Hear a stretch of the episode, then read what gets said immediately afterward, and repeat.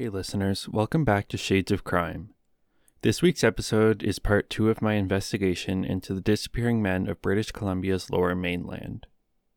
Throughout my research, I have found a lot of similarities between some of these cases, but in many other circumstances, I find that certain cases are more of a standalone mystery. But I will provide you with all of the potentially related cases, and I'm going to let you decide. So get ready, because things are about to get shady.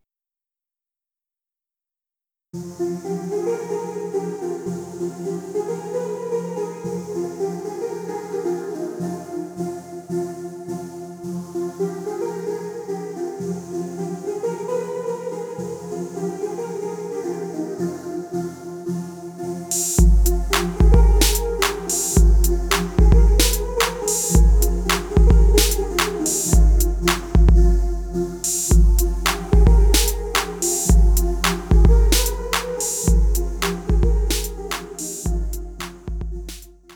This week, I will be telling you about the cases of Sahil Sharma, Manveer Sidhu, Kellen McElwee, Pablo Guerra, and Derek Kelly.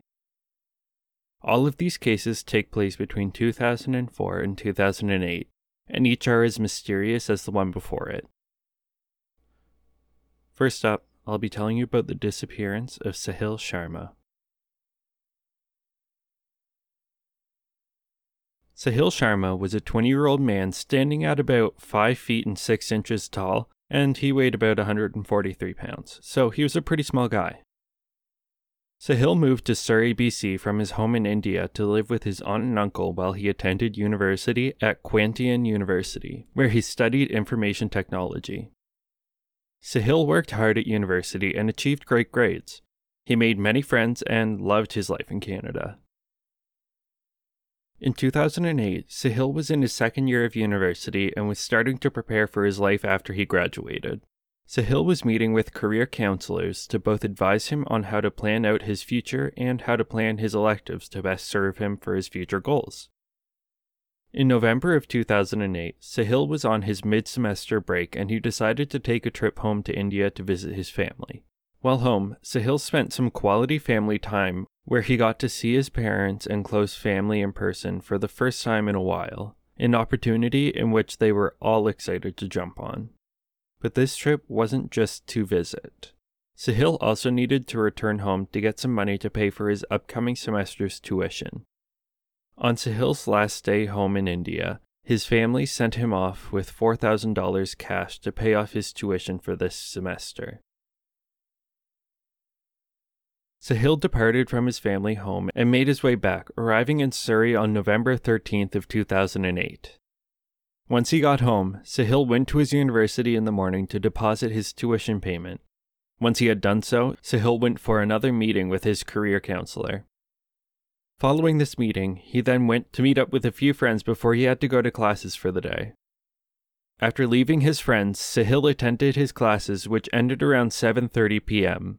Sahil left his final class and walked off campus towards his home. Sahil's aunt and uncle were waiting for him at home, and they were kind of expecting him to come home at his usual time. He had a fixed schedule, so his time of arrival was pretty predictable usually. But hours passed by, and no Sahil. But maybe he had gone to hang out with his friends. He had just returned from India, after all and it isn't that unlikely that he would want to see his friends and they'd want to see him. However, when the next morning turned into the next evening, a strong, unsettling feeling set into Sahil's aunt and uncle, and they knew they needed to talk to authorities. Sahil's aunt and uncle first called the police, and then they called his parents in India, and as many parents would in this situation, Sahil's parents flew into a complete panic. They had so many questions on what may have happened, but there were no answers. Police investigations stalled almost immediately. Their last piece of information was CCTV footage of Sahil leaving the campus around 7:30. And in the footage, he was alone, he didn't look distressed, and he didn't look like he was in danger in any kind. There really seemed to be nothing wrong just based on the footage. While police told Sahil's family that there was nothing that could be found in regards to the whereabouts of Sahil, His family was not convinced, and his mother, father, and siblings flew from India to Surrey to carry out investigations of their own. At first, the family searched areas they knew Sahil frequented. They scoured places he often spoke of, and even spoke with friends Sahil mentioned. None of these attempts yielded any valuable information. And with each passing day, the feeling that the family may never again see Sahil really began to set in.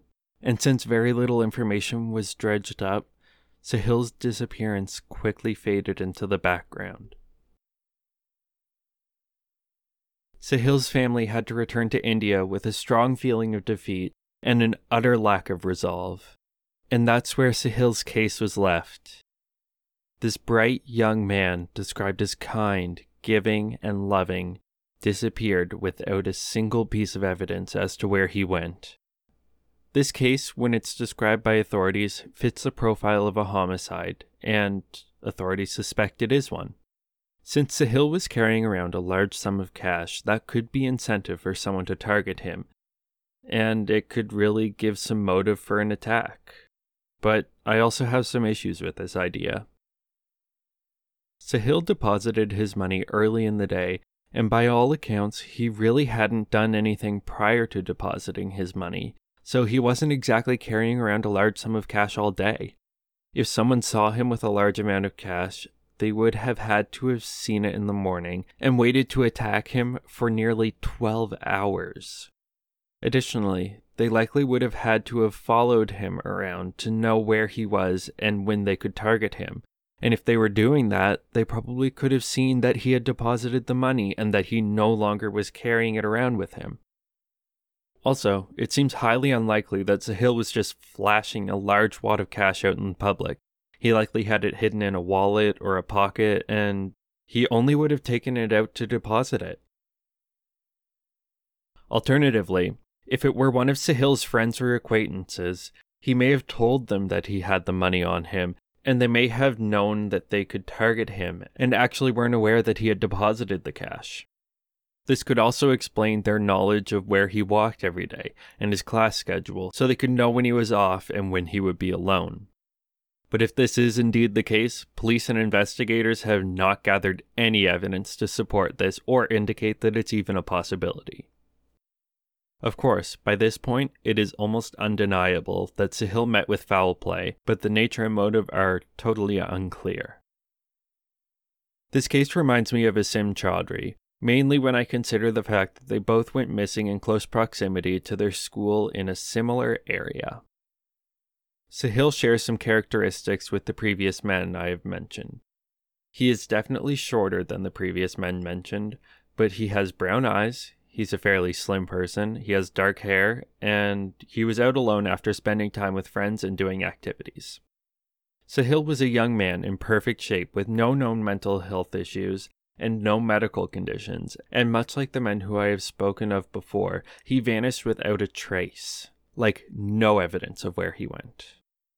Sahil's family still seeks answers for where he went, what happened and why, and to this day, his case remains open and unsolved. If you have any information on this case, contact the Surrey Police Department and help give closure to Sahil's family. Next up, I'll be telling you about Manveer Sidhu. Manveer, or Mani Sidhu, was a 17 year old high school student living in Abbotsford, BC. Mani was 5 foot 11 and weighed about 160 pounds, so again, a pretty slight guy. He attended Mouat Secondary School in Abbotsford and lived with his mom Kashmir near the Rotary Stadium. Mani had a girlfriend and close friends who he liked to spend his time with. Mani's bedroom was on the second floor of his mother's home, and he actually apparently never really liked to use the front door. He usually left through his window whenever he was going places. His brother AJ explained that this is mostly because he found it fun climbing in and out of the window. Mani's brother was actually kind of like a father figure to him. He was 10 years older than Mani, and he changed his diapers, mentored him, and they spent a whole lot of time together. And by all accounts, Mani idolized his brother, and they had an extremely close bond. In school, Mani achieved good grades, and he wasn't much of a partier or someone to cause any sort of trouble. By all accounts, Mani was a good kid. On March 30th of 2008, Mani came home from hanging out with his friends around 10:30 p.m. When he arrived home, his brother AJ and his wife were over at Kashmir's home. Mani came in and had a brief chat with them, just updating on his day and whatnot. They were over often, so there really wasn't that much to catch up on. Mani then asked his mother to make him breakfast in the morning before he went to school, and then he headed to bed. At 7:30 the next morning, Kashmir went to wake Mani up for his breakfast before he had to head to school. But when she entered his room, something was immediately wrong. When Kashmir entered Mani's room, she found that his window was wide open and his curtains were also open, but this was far from the strangest thing. Kashmir looked over to Mani's bed and found that the bed looked as though someone was laying in the bed, but it was not Mani. In Mani's bed were a few items that were made to look like a person sleeping in a bed, but Mani was nowhere to be seen. Kashmir had a sinking feeling in her stomach. Mani would never just up and leave like this. Kashmir began frantically searching his room for some sort of clue as to where he was and during this search, she found a few things. Kashmir found his passport, wallet, and all of his IDs. Kashmir quickly contacted the authorities because this was all wrong. Police arrived and took statements from the family, and from there went to meet with Mani's friends and girlfriend, and this is where things start to get even more confusing, so bear with me. Around 5:45 a.m., Mani had sent texts to a couple of his friends and his girlfriend saying how he planned to move to India and that he had fallen in love with a woman there and planned on spending the rest of his life with her. This all seems strange to say the least. His friends and family said that his texts were not at all similar to what Mani normally texts like, and I have to say, people do tend to have distinct texting styles. Like if I put the letter U instead of typing out Y O U, then people would immediately know it's not me texting. Also, even if his text messages did line up normally, he left his passport and all other forms of ID, so there's no way he's getting on an airplane.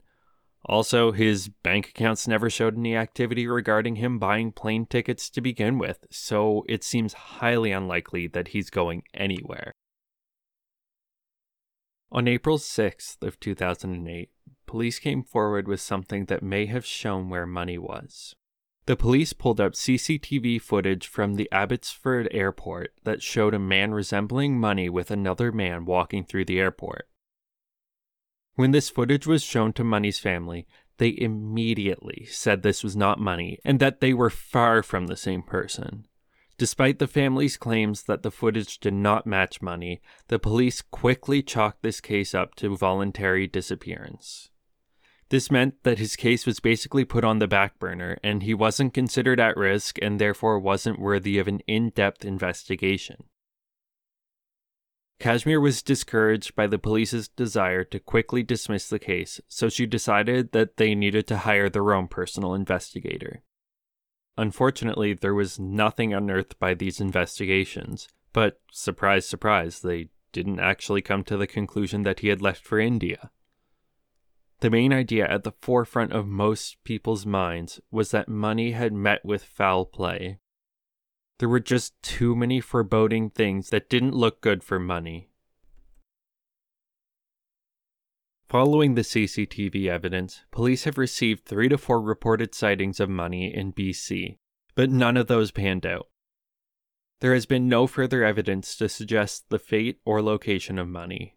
The lack of closure took a toll on Mani's family, and his mother and father separated and moved from their home in Abbotsford. Kashmir began living in BC for the summers and in India during the winter, holding onto a sliver of hope that Mani may be in one of those locations. Mani's father remained in BC, and Mani's brother and wife ended up purchasing their old home from Kashmir, where they are currently raising a boy who is now around the age of Mani when he disappeared, and a little girl who is about 10 years younger than the boy. AJ hopes that one day his little brother will make his way back to the family home and find that his family is still there, but with each passing year, this seems less and less likely. Mani also shared characteristics with the previous missing men. He had brown eyes, he was thin, young, and in good health. Mani showed no evidence of mental health problems, and he had no health concerns. Mani was an active and energetic young man who never went anywhere without telling anyone in his family where he was headed, and now he is just gone. Mani's family still needs answers, so if you know anything, please contact the Abbotsford Police and help bring peace to this grieving family. Next, I will be telling you about Kellen McElwee. Kellen McElwee was a 25 year old resident of Burnaby, BC. He was about 5 foot 10 and weighed about 220 pounds, with a muscular build. Kellen worked as a marketing trainer at a call center. Kellen loved his job. He was passionate about teaching people things and always loved a good challenge. From a young age, Kellen was an active person. He enjoyed playing hockey and baseball and excelled in both. He actually traveled around BC frequently for tournaments during his time in grade school. Kellen also did well in school, particularly in math. He was apparently a genius when it came to mathematics all throughout his schooling. He always loved teaching people things, so when he was offered his job as a marketing trainer in 2008, he was absolutely ecstatic and he maintained that level of excitement for the duration of his time working there.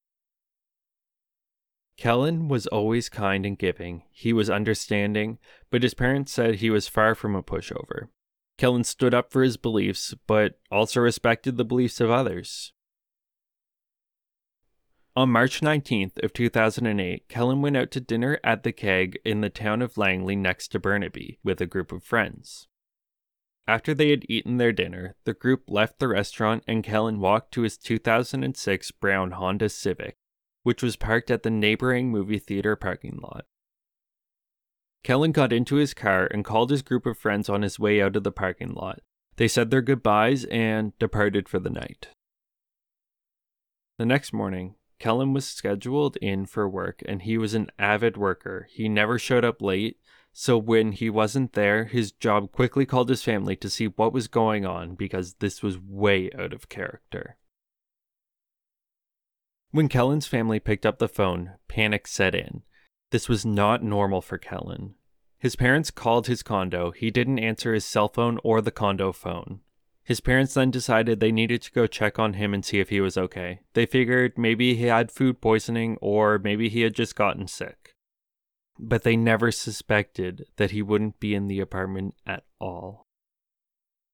When his parents saw that Kellen was nowhere to be found in his condo, and that he clearly wasn't at work and his car wasn't even there, they knew that the authorities had to be contacted.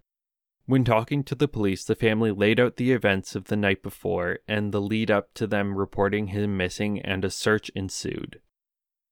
This preliminary search yielded nothing, and quickly the investigation stalled. His car was gone, he was gone, and there was nothing to indicate where he was. That was until six days later when something huge came up. On the 25th of March, Kellen's Civic was found on Halifax Street, just minutes away from his apartment but it wasn't there before as far as anyone knew.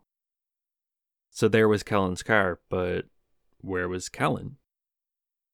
Initially, finding Kellen's car seemed like it could be a break in the case. It seemed like a good thing, and that it could indicate where Kellen could be found, but these glimmers of hope would soon be stifled. With Kellen's car found near his condo, police and his family thought he may turn up, but soon they realized that his car likely wasn't put there by him, it seemed highly likely that someone had planted his vehicle. This made foul play seem more likely, and police felt that this was more than likely a homicide investigation. Despite finding Kellen's car, investigators were no closer to finding him, and leads were drying up by the minute. However, on April 10th, the Burnaby police held a press meeting revealing one more piece of evidence which they hoped would blow this case wide open. On April 6th, police received CCTV footage from Kellen's condo and they think it could be the link to closing this case. Pictured on the footage is an unknown man walking the halls of the condo on the floor that Kellen lived. This man was covered in a large winter coat with a fur fringed hood. He had a DC backpack and he covered his face with either a scarf or some sort of face mask, which left only the top of his nose and eyes exposed. This man is now the primary suspect in the disappearance of Kellen McElwee, and police are currently searching for the person depicted in this footage. While this has given police a solid lead into the person responsible for his death, the case still remains unsolved to this day, and Kellen fits in with the numerous other men missing from BC's lower mainland. Again, Kellen was a young and healthy man. He showed no evidence of mental health problems, nor did he have any health concerns. However, his physical traits did differ from those of the other men, but then his case bears so many similarities to those I have previously mentioned as well.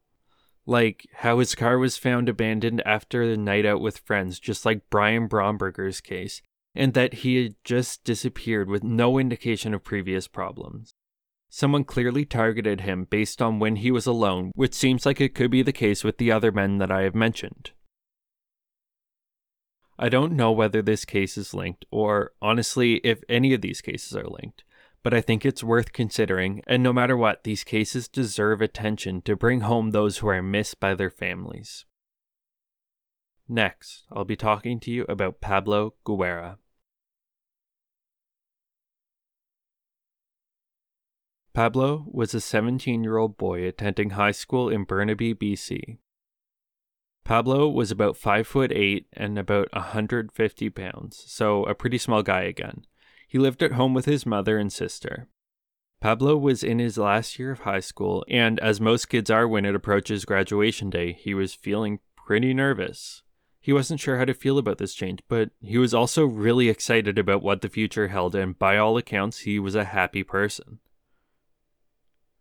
Pablo had a decent group of friends, but unfortunately, things between them had gotten a bit tense towards the end of the school year, they weren't in any drastic fight or anything, but I think tensions were a bit high when considering that all of their lives would be changing greatly over the next few months. From a young age, Pablo loved to play soccer, and he continued to do so throughout his times of stress. It gave him a nice reprieve from all of his anxieties surrounding him. On May 10th, Pablo came home with a necklace. When he came across his mother, he handed her the necklace and wished her Happy Mother's Day. His mother was touched, but not that surprised. Pablo was a sweet kid, and he always made sure to show his love to those who were important to him. Following this, Pablo headed out to see some friends. His mother and sister expected him home in the evening, but hours went by and they heard nothing. As the hours turned into a full day, his family grew immensely nervous and contacted authorities to get help. His family knew that he would never leave for this long without so much as a goodbye. The next day, police uncovered Pablo's jacket, which they found underneath the nearby Ironworker Memorial Bridge. Despite finding his jacket, the police found no sign of Pablo. Because his jacket was found under a fairly high bridge, the police jumped onto the idea that Pablo might have died by suicide.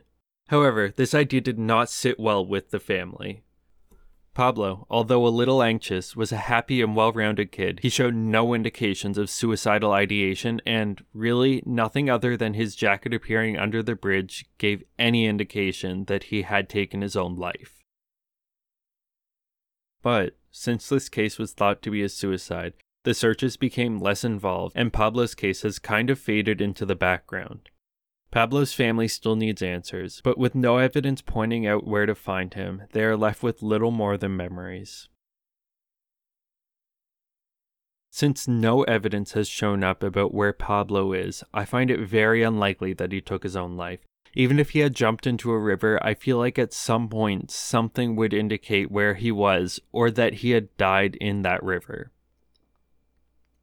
I mean, in BC, there's this strange phenomenon where shoes keep washing up on beaches that have detached feet in them. and it's suspected that most of these feet come from people who died by suicide, and their feet got detached during the process of decomposition. And all of these feet are always tested to link them back to someone, and none of them have ever matched Pablo. Again, foul play seems like a possibility when you consider the idea of disappearing without a trace and with him bearing similar features and having a similar case overall to the other men who have vanished. I can't shake this feeling that something bad could have happened to him by the hands of another.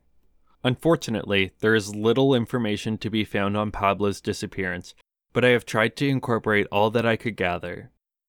Pablo was by all accounts close with his mother and sister, and they miss him dearly.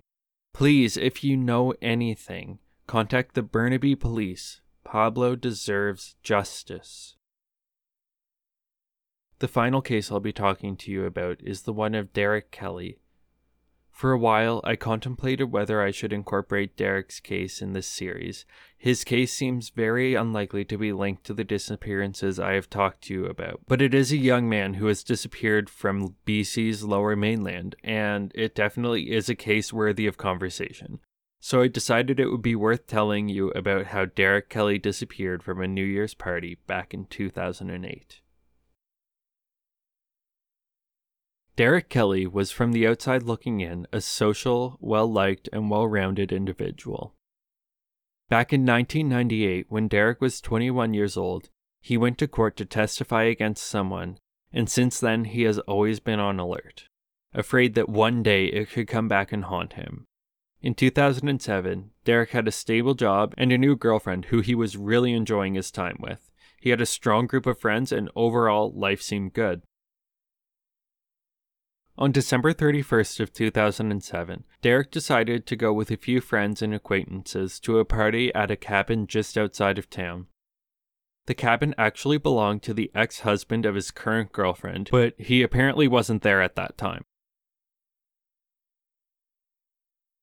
On January 7th, Derek's mom was getting ready to celebrate her birthday, but one thing was missing. There was no call from Derek. Now, they often went a few days without chatting. He was in his 30s after all, and he had a life of his own, but he never missed a call for someone's birthday. So his mom decides to call him, just to remind him. Maybe he forgot, that can happen. So she calls, and the call goes to voicemail. She calls again, and the same thing happens.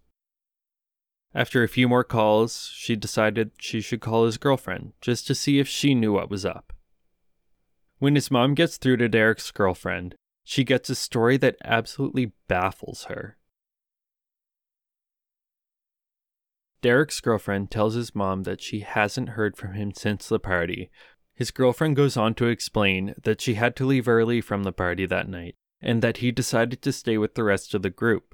This concerned Derek's mom when she heard that his girlfriend hadn't heard from him since that night, and she called the authorities immediately to get to the bottom of this. Investigators quickly began collecting evidence and taking from those who attended the party with Derek.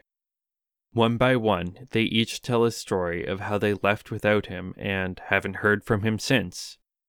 Yet no one in the group had ever thought to call his parents or report him missing.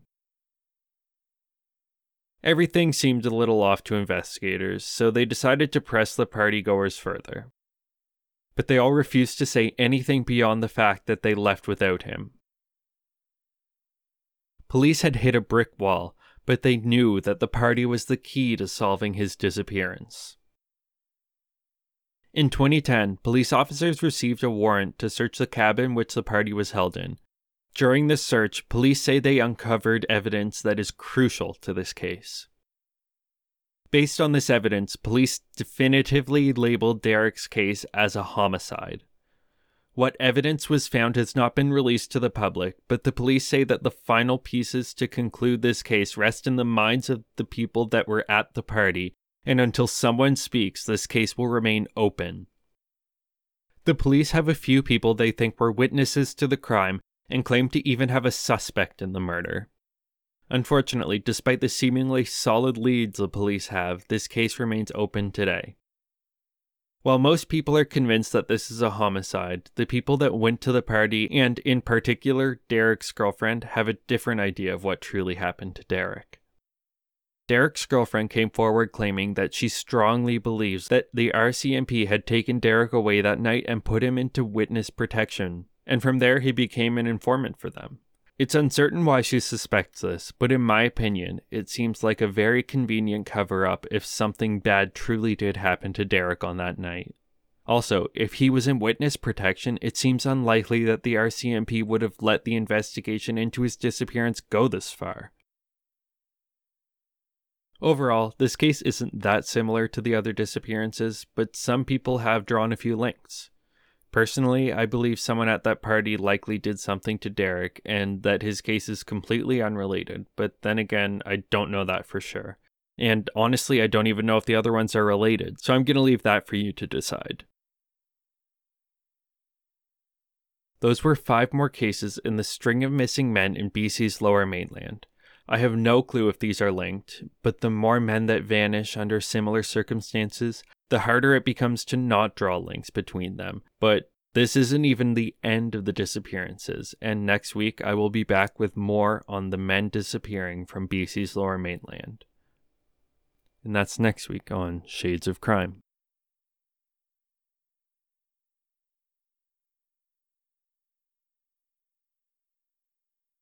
Thank you for listening to Shades of Crime.